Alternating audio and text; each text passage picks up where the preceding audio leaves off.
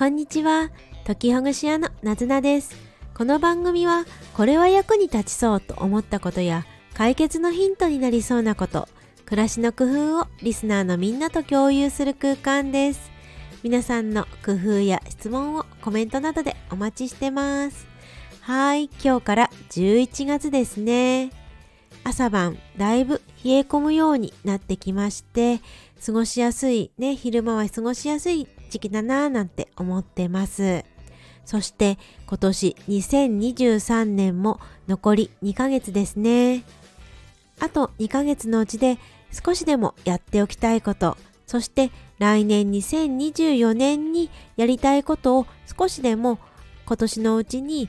ね、なんか情報収集するとか少しでも始めてみる準備をしてみるなんていうことをしてみると非常にスムーズに動くんじゃないかなと思ってます。私もですねそう今年12月までに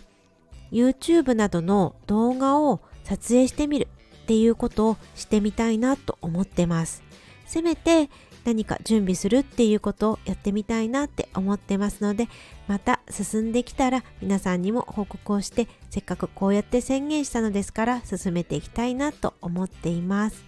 はい。今日なんですが今日はねテーマ設定をすることについて思ったことをお伝えしたいと思います。今日のこのテーマ設定のその前の話なんですが実はあのちょっと質問をいただいたんですね。それが、いろいろやりたいことがあって、で、目標が定まらないけれど、私だったらどうしてますか？というご質問をいただきました。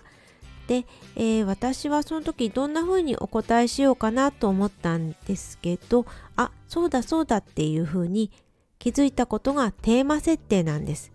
この質問はいろいろ様々なやりたいことがあるでどこから手をつけたらいいかな？どれを目標にしたらよいかな？と悩んでらっしゃる方。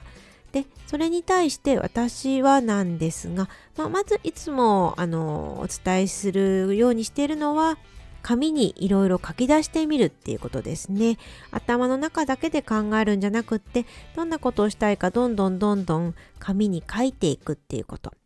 でそれに加えて今回あそうだって思ったことがテーマ設定してみることを私はしてますよということをお伝えしましたこのテーマ設定っていうのが今週のテーマとか今月のテーマとかこの秋のシーズンのテーマとか今年のテーマっていうふうにテーマ設定をしているんですね。このテーマ設定をした上で目標などを決めてるんですがテーマ設定する良いことはですね、えー、とまず一つはテーマ設定をするとそれをまあ期限を区切っているので達成感が得られるっていうことなんですね。例えば今週はちょっと疲れてるから守りの週にしようっていうことをしていると休むことを重視してその休んだことに罪悪感を感じるんじゃなくてそうだ私は今積極的に休んでるんだっていう達成感達成感が得られます。あるいは今月は片付けをしっかりして来月につなげるようなクロージングの1ヶ月にしようっていうふうに決めたとするとその片付けとか整理整頓をすることものもデータもですね整理整頓をすることに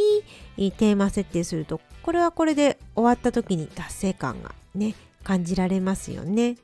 なのでどんどん次に行くんじゃなくていやいや私は今立ち止まって片付けをするんだっていうテーマを設定するっていうことになります。これが終わるとあテーマ通りのことができたなって達成感が得られるっていう良さがありました。それからこのテーマ設定をする2つ目の良さは期間を限定されるっていうことがいいことだなって思いました。というのもこの時期期間限定であるがゆえにそれに対してこう頑張れるしその期間が終われば今度は他のやりたい目標に移るっていうことができるんですね。ですのであの最初の質問でいただいていた目標が定まらないぐらいいろいろやりたいことがあるという場合には特に今はこれをやる。で次の時期になったら2つ目のこれをやる。2つ目にやりたかったこれをやるっていう風に目標を移ることができます。他の目標に変えることができるんですね。そして、えー、3つ目の良いことが余裕がもしあればねあの時間であるとか心とか頭の余裕があれば他のことも手をつけることができるんです。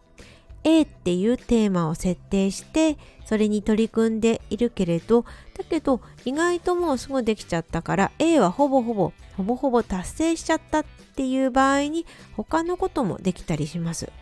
なのでこう最低限目標とあと余裕があったら目標みたいなこうプランを2つ以上ね作ったりっていうこともできますしその時に合わせて新しいプランをっていうこともできたりします。これがテーマ設定をする良さだなというふうに私は感じました。毎週あのね私もテーマ設定っていうのをあのさせてもらえるようなちょうどいい機会があってで毎週のテーマ設定や毎月のテーマ設定ということをしています。これをやるのが本当に良、うん、かったなって思いますね。前回までの前週までのことを振り返ってそして次の週のことを考えるっていうそしてその時にただただやりたいっていうだけではなくって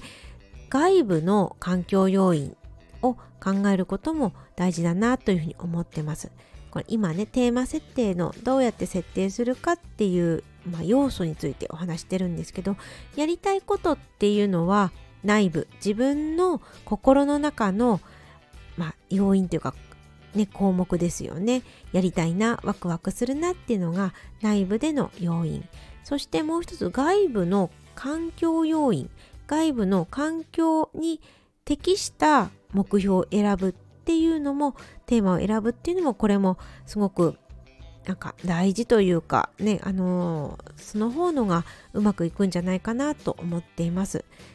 ではこの外部の環境要因ってどんなことかっていうと今の時期だからできることとか今の季節だからできること。そんなことですね。今の時期っていうと例えば雨が少ないからこそ外出できるとか雨が少ないからこそ屋外で行う作業ができる。であるとか台風が少ない時期だからこそこれを設定できるであるとか今の時期の私のこの状況だからこれができるっていうような外部の要因になります。先ほどあのお話ししたようにやりたいことをとにかく紙にいろいろ書いてってそれで次の段階としてこれはワクワクするのかな見てみてやりたいのかなっていう要因とあとそのさっき言ったような外部での要因ですね。この時期だからできるっていうようなさまざまな観点からやりたいことをじゃあどれをテーマ設定しようかなっていうふうに考えている。これが最近やってみてよかったなって思ってることです。はい。なのでねこのテーマ設定をするとすごくね、うん、私自身は良かったので、まあ、もしなんかねこんな目標を立てたいなって思ったらテーマ設定をしてみるといいんじゃないかなって思いました。今年2023年残り2ヶ月。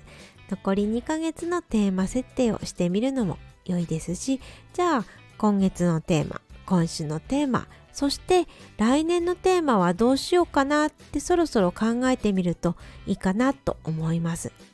1月になってから来年1月になってから今年こうしようっていう風にあのね考えるよりも少しだけ早く1ヶ月2ヶ月早く来年どうしようかなっていう風にぼんやりと思いを馳せているとね、あのじゃあ何を準備したらいいのかなとかどんな道具を用意したらいいのかなっていうふうにもう少しやりたいことの細分化っていうものを考えてで今準備ができてくるかと思うのでそういう来年こんなテーマでやっていきたいなっていうことを思いを馳せるのもいい時期ではないかなと思いました。今日から11月年末まであと2ヶ月。テーマ設定してみたりやりたいことを考えてみたりそして実際に実行したりとっても過ごしやすい時期なので今だからこそやってみてはいかがでしょうか。はい。今日も最後まで聞いてくださってどうもありがとうございました。あの感じたこととかやってるよっていうことをコメントや他のね TwitterX などで教えていただければ幸いです。なずなでした。またお越しくださいね。いいねボタンもお待ちしてます。またね